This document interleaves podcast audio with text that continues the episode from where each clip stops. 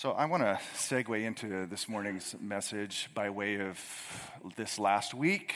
Um, a lot of you know, some of you don't know, that our high school ministry, once a year for decades now, I don't know how long, only Sharon Hans would know, um, go up to this place up in the mountains and they call it kickback. It's a time at the end of the school year where you kick back, right? And um, it's been a tradition to go up to the area of Coloma, which has the nice, cool um, South Fork of the American River running through it. Well, that, that area where we're, we traditionally have gone for a number of years got wiped out by the floods this last year, so we couldn't go, right? And a number of us staff goes too. Um, so we went to an alternate site, and the site is, uh, is renowned now. It's uh, known as Lake Minden uh, Resort, which is like just a little bit south of Marysville. Okay? I don't, you probably were watching the temperature last week. But um, I think my app said at the hottest point it was 111. So, so all our, our students are up there, and um, we pulled in and um, opened the door. It just felt like a furnace. It really did. And not only did it feel like a furnace, but the lake there called Lake Minden is only a lake in the forensic sense of lake. and I'm not exaggerating in anything I'm about to say. Um, get out, went to the lake, and it smells like dead fish. Really does. And on the, I think it's the south end, I don't know for sure, there were actually floating fish. You can't see to the bottom of it, it's like murky. We didn't know this. This is an RV resort. It's Thousand Trails, okay? Just saying. Can't see to the bottom. Uh, you stick your feet in, and this is no exaggeration. At least on the edges, it's about 95 degrees, the pool. So our students, I, let me just tell you, my attitude starting out was not good. Just honestly. I was just thinking, man, I don't know that I can make it six days here, right? Um, even the air conditionings the, couldn't keep up with the heat. That's just, that's just where we're at. And I just found my attitude being somewhat poor um, until the end of the week.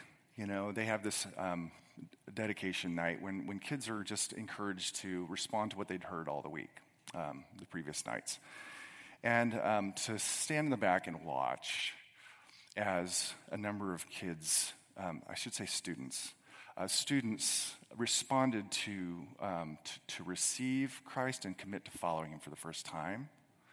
And then to see a number of our students, some of whom are personally con- connected to me, say that they just wanted to renew their commitment to follow Jesus. And I just realized in that moment that my one, my attitude was bad, and two, amazing things happened there. You know, and it, it was just a, a, reminder that, you know, it's so easy to get sucked into the circumstances of, man, this is really harsh weather, it's bad, uh, bad lakes, things like fish, and it's 111 degrees outside. To lose sight of the stuff that just really matters, right? Really. Um, we're not going to go back there, by the way, but I'm just saying, to lose sight of the stuff that just really matters, and that is eternal things. Like, that's why you're there. And, um, and how, how when you are able to remember and kind of set your mind on the horizons of, the, of eternity, then you're, you're, you're able to see your current miserable circumstances in a better light, right? I mean, I, I, was reminded this, of this even this morning. I opened my, my devotional Bible, it's a journal Bible, and that's my practice on Sunday morning. And my bookmark in the book of Psalms is a picture of me and John Hanson. For those who are new, our former um, founding pastor, our late former founding pastor. And the pictures of him and I, and I put it in there for a reason. That he's out fishing, he has his arm around me, he has a grin from ear to ear, and he's holding a really huge, I think it's a black bass. Um, on that fishing trip, I got skunked, which for you non fisherman type means I didn't catch anything, but he caught a huge bass. And he's grinning from ear to ear. I think the, the photo was snapped eight years ago. And, um, and I put that in my Bible to remind me of something. It reminds me that life is short and that we should be doing important things with the time we have left. And when you can remember those things, like life is short, and what are we doing with the time that we have? It's, it's, it's, um, it, it just, again, lifts your mind up out of the, the sometimes absorption of the present circumstances and, uh, and that's, that's what it's, it's done for me. You know, we have, as, as a community of believers, we have resources the rest of the world doesn't have. We really, we really do. Like, we can see because of the scripture gives us eyes to see from horizon to horizon. We really do know that history comes from somewhere, it comes from someone. And we know that it's going somewhere to someone. And we believe that that someone is involved in it all.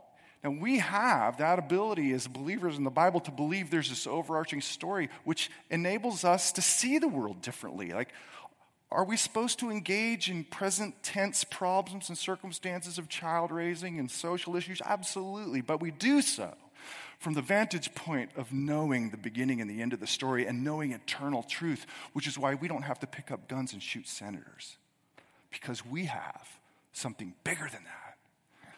And this, this segment of Exodus, we are on the very last plague.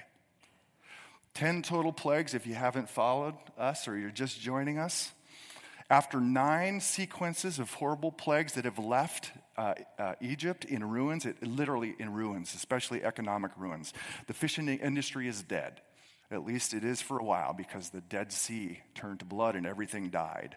The livestock, the cattle, the sheep, the oxen are dead. That's the, that's the, the, the cattle industry. Um, the fruit trees and the crops, what wasn't destroyed by, by hail and by fire was, was eaten by the locust. The whole thing is in ruins after all of these plagues. And each time, Moses, excuse me, Pharaoh refuses to let God's people, his chosen people Israel, go. Which brings us to this final plague, the most intense, the most uh, unique, and the most personal in terms of personal harm and injury. And yet, at the same time, this final plague is, is different than the rest. And it crystallizes. This is, this is where we're going. It crystallizes for us um, ultimate truth. It crystallizes for us ultimate truth in terms of divine judgment in terms of divine salvation and our responsibility to appropriate it. Or those are the three movements of what's in this text. Or you can think of it differently as the main problem we face as humanity, the only solution that God provides, and then our responsibility to appropriate or take hold of what God has done and bring it into our hearts. That's, that, that, that this, this final plague crystallizes those things in ways that I hope um, God, in a gracious work, will bring from being some kind of an abstraction. And for some of us, it's not an abstraction. For others, it might be into the real realm of conviction. So, most of you have heard this story before, so I'm going to summarize um, most of it. I'm going to touch down in just a couple of places. Uh, as with the other plagues, God tells Moses to go to Pharaoh with this final plague um, that's going to affect him personally. And he does. He goes and speaks to him. And this is what he says. This is, this is his message, final message to Pharaoh. He says, Thus says the Lord, says Yahweh. Remember that name? He asked, Who is this Lord that I should let Israel go. Always in the name of Yahweh. About midnight, I will go out in the midst of Egypt. That's when the clock strikes 12 at the dark part of the night. And every firstborn in the land of Egypt shall die, from the firstborn of Pharaoh, and these are in ancient language, this is the firstborn son or the firstborn male. Um, firstborn born of Pharaoh who sits on the throne, even to the firstborn of the slave girl who is behind the handmill, and all the firstborn of the cattle, whatever is left. There shall be a great uh, cry throughout all the land of Egypt, such, such as there has never been nor ever will be again. So, this is the warning. This is what's going to happen. Now, again, I mean, nine successive times God said, This is what I'm going to do. And Pharaoh refused to listen, and every time God followed through on what he said he would do, and something gets destroyed. You would think, after a pattern of nine, God is batting 100% here. you would think that Pharaoh would maybe consider giving up in light of the fact that this one is aimed at his firstborn heir to the throne. But he doesn't. As the text tells us, the Lord hardened his heart. Other places it says he hardened his own heart, which means he was involved in the choice. Hardened himself. He became so, so stubbornly committed to this that he was risking the life, life not only of his firstborn, but the firstborn of the people in the land. Now that's the warning. As you, as I told you, he, he stubbornly resisted, and so now I'm going to f- kind of fast forward to the fulfillment of what actually happens. At midnight, and the Jewish people knew that this was going to happen. And if they had clocks, like a cuckoo clock, you know, cuckoo, cuckoo, it kind of hitting 12, they would have thought this is the dark hour when God sends out his death angels into every house it says, At midnight, the Lord struck down all the firstborn in the land of Egypt, from the firstborn of Pharaoh who sat on his throne to the firstborn of the captive who was in the dungeon, and all the firstborn of the livestock. And Pharaoh rose in the night, he and all his servants and all the Egyptians, and there was a great cry in Egypt, for there was not a house. There wasn't a single house where someone was not dead. Now, pause there remind me to come back to verse 31. I thought about this and personalized this in terms of just in my own family. And you should too. Uh, my father is the firstborn in his family. He would have been gone. Um, I am not the firstborn. I would have been passed over. I have a firstborn son, so I would have lost a father and a son, and my children would have lost a brother there would have been the loss of first cousins and second cousins and neighbors and close friends. That his death would have been everywhere. And everyone would have been coming apart. Like, that's where we're at. That's what happened. That is biblical history. Verse 31, it says, Then he summoned Moses. Finally! Like, what in the world was he thinking? Then he summoned Moses and Aaron by night and said, Up, go out from among my people, both you and your people of Israel, and go. Serve the Lord as you have said. Take your flocks and your herds as you have said, and be gone. And bless me also. Interesting little uptake at the end. This is the final, this is the, this is the, in a manner of speaking, the bomb on Hiroshima and Nagasaki. This is what caused the liberation of God's people is this fatal event. This is personal, it is intense, and it is primarily, though not exclusively, aimed at human life. Now, this is worthy of reflection for a moment. Why is this the final plague? Well, there, there, there are certain things that are different about it. One, one is that While people may have died during the previous nine, their death would have been inadvertent. That is, man, I forgot there was a hail, hailstorm today, and I walked outside and got nailed by a huge falling uh, stone of, of ice. It, inadvertent, it's not direct. This particular last one was aimed primarily, though not exclusively, directly at human life. That is, God's presence, other passages tell us it was the death angel, his, his ministers of death went into the houses. It was direct. God putting people to death, executing people. That's unique. None of the other plagues target life, human life, directly like this. The other difference is, is that the people of Israel are not excluded which is why they're given very special instructions. If you don't do this, the, the implication is this is going to happen to you too, which means it's an equal opportunity plague.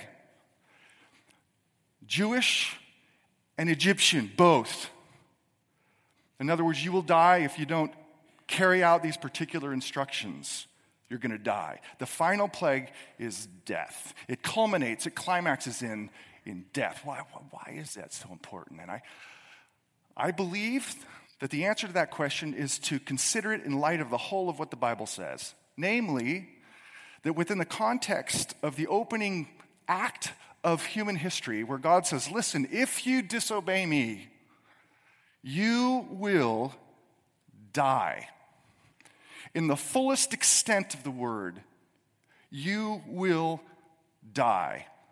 Now, we tend to think in the 21st century that death is a cessation of physical life, and that may be a part of it.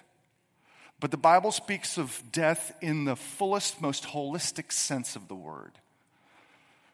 That is, Paul could say that we are dead in our trespasses and sins, that we're in a state of death because prior to knowing Jesus, we were in a state of alienation. We were in a state of separation. We were in a state of exclusion from God. Spiritually excluded, spiritually dead. Then, of course, there's the physical dead aspect of it, of actually being separated from your body. But then there's the final and fullest extent of what death really means, in which eternity is added to both physical and spiritual death. And by physical death, I don't mean cessation of existence. There's this final plague alerts us to is a foretaste of like the ultimate and final act of wrath against human sin and evil, which is why the Jewish people are included.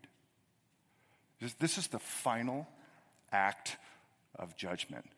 At the end of the day, it's not just about having plagues of locusts and frogs and rivers that are poisoned, which the book of Revelation talks about. At the end of all the plagues is death. And that's where it ends in Revelation 2 at the end of the Bible. This is just a foretaste of it. And it brings this, the big picture, like sc- screaming to the center and really clear. This is what's at stake here. So that the, the Apostle John could write at the end of Revelation, when he sees this final act of death in all of its sense come to fruition, it says, then, says, then the sea gave up the dead who were in it. That is, maybe you thought they were forever gone down in the depths of the Mariana Trench, but no.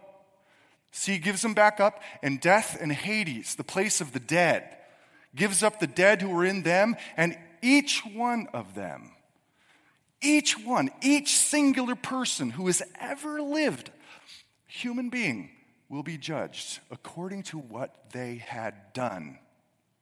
And it goes on to say, then death and Hades was thrown into the lake of fire. And this is the second death, which is the lake of fire. And whatever that means, it's far beyond anything that Stephen King could ever conjure up.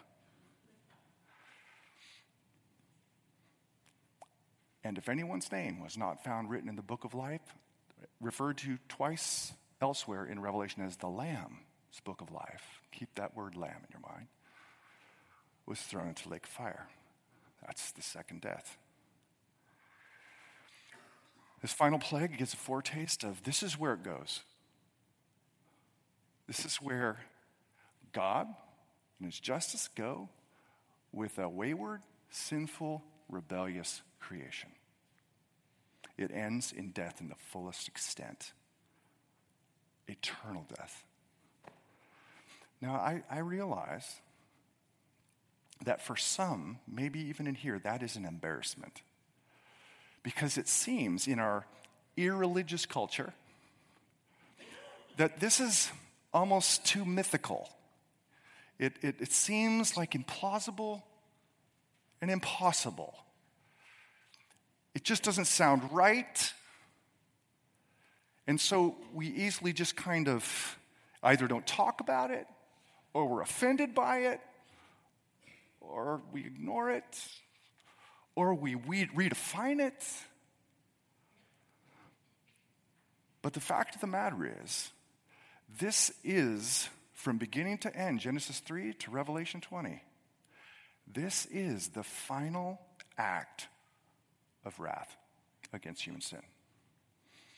And if God said that He was going to do the previous nine, and He did, that means that this is a truth This means that this is a certainty. This means that this is an inevitability for this to happen. And it's something we must believe. It has to go beyond uh, an abstraction to a reality. Otherwise, we'll never have a sense of urgency for telling people about Christ. There will never be a, a, healthy, mature development of what we call the fear of the Lord. This is, this is the truth. And just because it's abstraction for some doesn't mean it's not a truth that will happen. Do you remember what it was like pre 9 11?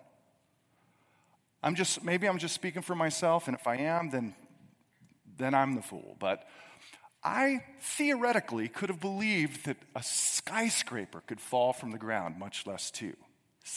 Theoretically, but I didn't really believe that that could happen, like in the practical sense of belief. And many of us didn't. It's like, no, that's just too apocalyptic, right? That something that high would come down. And there we all were, seven o'clock plus in the morning, September 11th, 2001, eating Cheerios. This is what we were eating. My son was four, sitting at the table, and Peter Jennings stutters, unable to speak, as he witnesses something that the world thought could never happen. Most of us know we're going to die on a theoretical level, some on a more conviction level because you've lost someone close to you.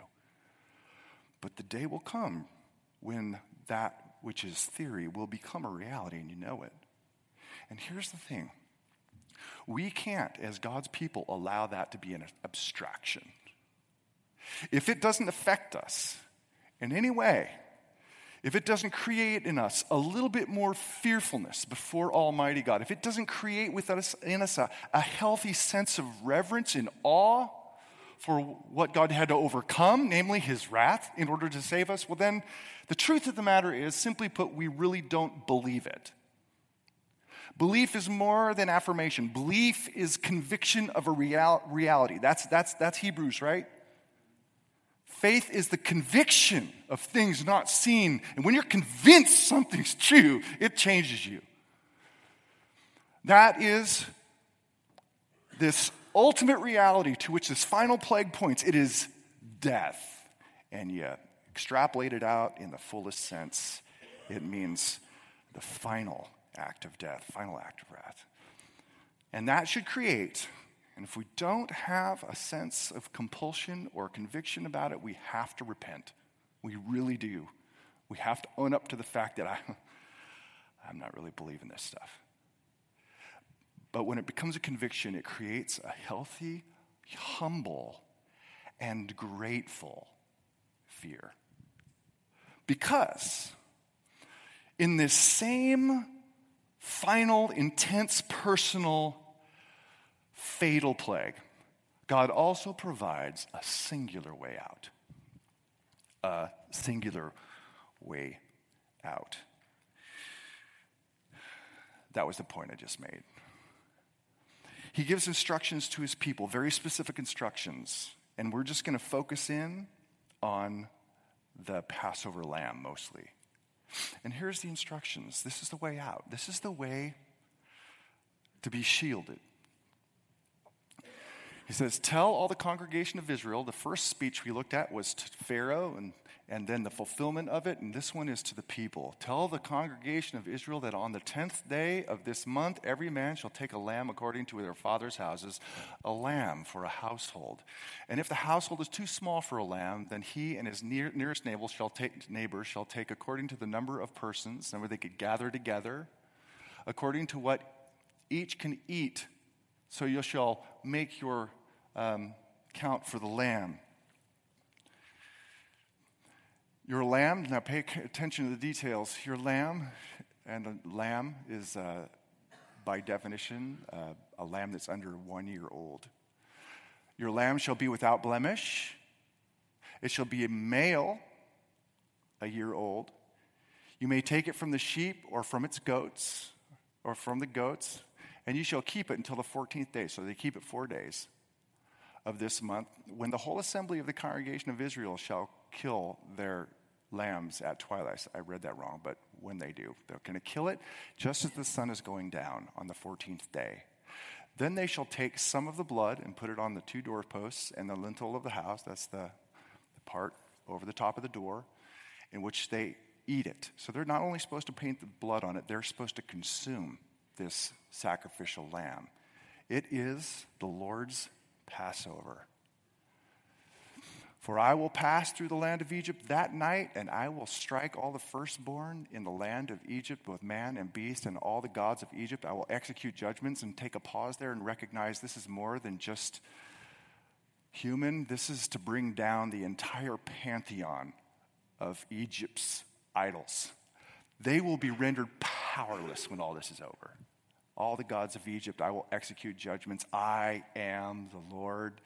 The blood shall be a sign for you on the houses where you are, and when I see the blood, I will pass over, and no plague will befall you to destroy you. When I strike the land of Egypt, this day shall be for you a memorial, a, a uh, memorial, in the wrong place, day, and you shall keep it as a feast to the Lord. So these are the very special instructions. What they're supposed to do when, when the clock strikes 12 and everything is dark this is what they're supposed to do, and all surrounds this Passover lamb. Let me just draw out a couple observations about this lamb. One, there were no, no alternatives to this. This was the only way. There wasn't a door number one, door number two, or door number three. God's way of escape didn't accommodate to a consumer culture that says, well, you know what? I happen to be vegetarian and vegan. I can't eat lamb. No offense to you, vegans or vegetarians. there were no alternatives given. This Passover lamb and its blood is the only way, no other way of escape you're not going to get on a plane and fly out of Egypt. It's not going to work. You can't build a bunk- bunker or a bomb shelter. Nothing. This is the only way, one way to escape. One, only one. It has to do with blood. Well, that's observation number one. It's the only way. Which we individually minded humans say, well, wait a second, what about my individual rights here? Don't I have a right to a different menu? It's like, no, one way. The Almighty says one way. This is it blood. Second observation a lamb, of all things, or, or, or a, a, a goat.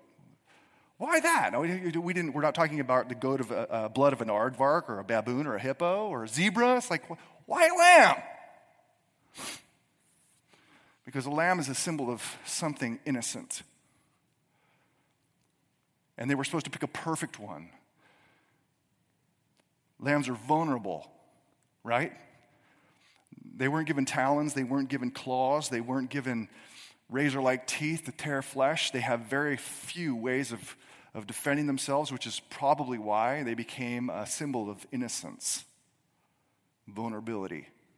It's going to be a lamb of all things, something innocent, something vulnerable, was going to have to give its life.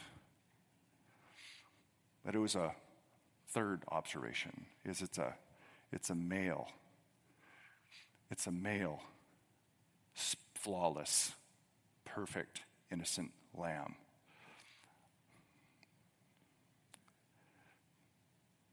The plague targeted the firstborn sons, males, and they were to offer up perfect male offspring, innocent and perfect. The, the point to be made isn't really all that hard the only way, the only way to be shielded from or delivered, the only way of escape from the wages of sin is there has to be a substitute. There has to be a perfect life offered. This is all the way back 15 centuries before the cross. there has to be a flawless lamb, vulnerable and innocent, offered for the sake of the unrighteous. It's all the way back right there. It's the only way someone else has to fall, someone else has to die. The innocent gets killed while the guilty goes free. You see? This is at the very heart of the Bible, the heart of the gospel, and you realize this isn't New Testament. This is at the beginning of the Bible in the first five books of Moses and brings into crystal clear focus what is the only way by which a man can be rescued. And it is the blood of the Lamb. Now, here's the deal this is, as this plague was a foretaste of death to come, so this Passover lamb was a foretaste of someone to come. And so, 15 centuries later or so, Jesus is celebrating the Passover with his disciples, and they're eating the lamb, and they're drinking from the cup, and they're taking of the bread. And then he goes to make the traditional speech, only he radically recenters it, not on Egypt, and not on Jerusalem, but on himself. And he says, This is my blood of the new relationship or new covenant shed for many. What he's saying in those words is the Passover lamb, the innocent one who has made himself vulnerable, is here.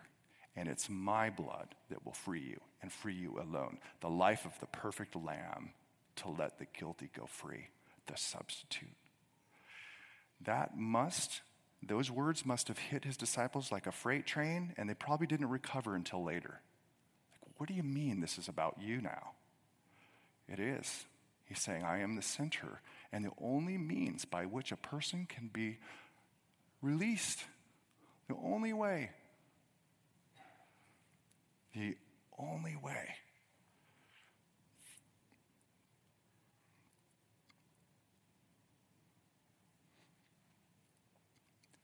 It's introduced as this is the Lamb of God who takes away the sin of the world. The only way to escape this death in its fullest, eternal sense is one thing. One thing, and that is there is a lamb that has been slain. But here's the deal, and I want you to see the contrast because it's marvelous. In Exodus, it was God striking down the firstborn son of Pharaoh that brought release. An act of judgment in or at the cross. God the Father, in a mournful anger, he struck down his own beloved, eternal firstborn son. God did to God the Son, what we deserved. God the Son, though he existed in perfect glory, he's the one who humbled himself and made himself vulnerable, subject to death, so that we might be released. And not just released to be in the neutral zone, but the whole purpose of this Passover, even back then, was to bring this, those people to Himself. And that is the end goal, as God delivers the sacrificial lamb in order to bring us as His cleansed people to Himself. That is the wonderful and beautiful end to the message of the gospel. To bring us to Himself, where He will lead us into the promised land of a new creation. Now, you see, this is gospel. This brings it all just crystal clear death, substitution, justice, and steadfast love. It's the only solution. But let me just finish this with the response. What is a person's only response? Here you have death and you have a substitution. What must we do? What, was a, what is a person to do? do? How, how are we, how were they supposed to respond? And there really is only one response. They had to believe that God's words were true, that blood would be sufficient enough to keep the powers of the death angels outside. They had to believe the words were true, that the blood was sufficient enough to rescue them. And the text tells us that the people of Israel went and they did so. That implies that they believed Moses' words, they believed God's provision, and they acted on it. They didn't build bunkers, they didn't take flights. They trusted alone in the, in the integrity of God's word that the blood is enough. And they, they, they took out their little bowls where they would have gathered the blood of the lamb and they would have went out there with their hyssop and they would have started painting. Well, they're painting in faith. And then they're consuming the, the, the, the, the meat of the lamb, making this sacrificial lamb part of who they are. They had to respond in active faith. Not, there's no such thing as passive faith. When you believe something to be true, when you believe God's word is true, and there's, he's saying, this is sufficient for you, it's enough, and it's as simple as this that it's just the blood that's needed. And you trust him. And in this case, they applied it to the doorposts of their, of their homes. Church, that's the, that's when the, when New Testament insists that it's by faith alone that we are saved, it is an act of faith that says that, listen, God, you have supplied what's necessary, and there's nothing I can add to it. Can you imagine if the people of Israel would have thought of a different way? It's like, you know what? Again, the vegan speaking. Let me just put a little list of personal accomplishments along with my involvement in nonprofit organizations, and maybe that'll work at my door? Nothing. I know it's cliche to quote a song, but nothing but the blood, period. And I'll tell you, church, as, as, as, as, as routine and as old as that sound, it is, sounds it is the most fundamental, the most important, the most profound, the most life altering, guilt freeing truths of all times. Because we come in here after a week having committed so many different acts of offense against the Lord, whether it's just discontentment over the fact that you don't have what you think you should have, or an angry spirit, or um, you had an intemperate moment with your wife or your child, or you had a wandering, lustful eye or a lying heart, and you come in here. And the, the tendency of the pride ridden heart is to try and figure out a way to self atone. It's like, well, I blew it today. And so if I can make it another two or three months, well, then I'll feel good about myself again. Well, you know what? That's relying upon your own ability to self redeem your life. And that cycle will end once again in another downturn and failure.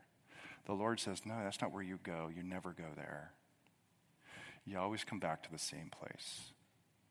When we struggle in this life with our sin, you always come back to the simple truth that it was the blood and the blood of Jesus alone that has rescued you and saved you and bought you. That's it. All that performance stuff you do to make yourself less guilty, that's just you. That's you adding that little list onto the doorpost saying, But I did this. Like, that's nothing. We are to trust completely in the sufficiency of the fact that Christ paid it all.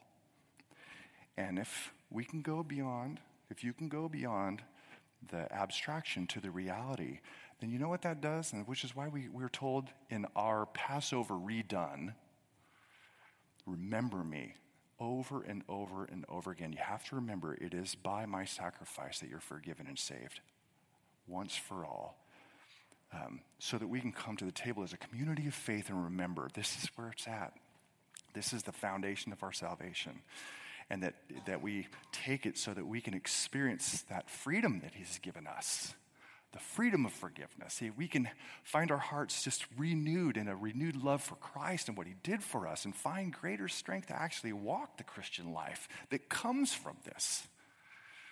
So as you, as you come this morning, I just maybe a, a, a, simple question to, to think about and pray about as you come to the Lord's table is Do I really believe, by way of conviction, about the death in the fullness sense that I deserve, the death in the fullest sense that Jesus took for me, And do I actually believe that it's enough for me?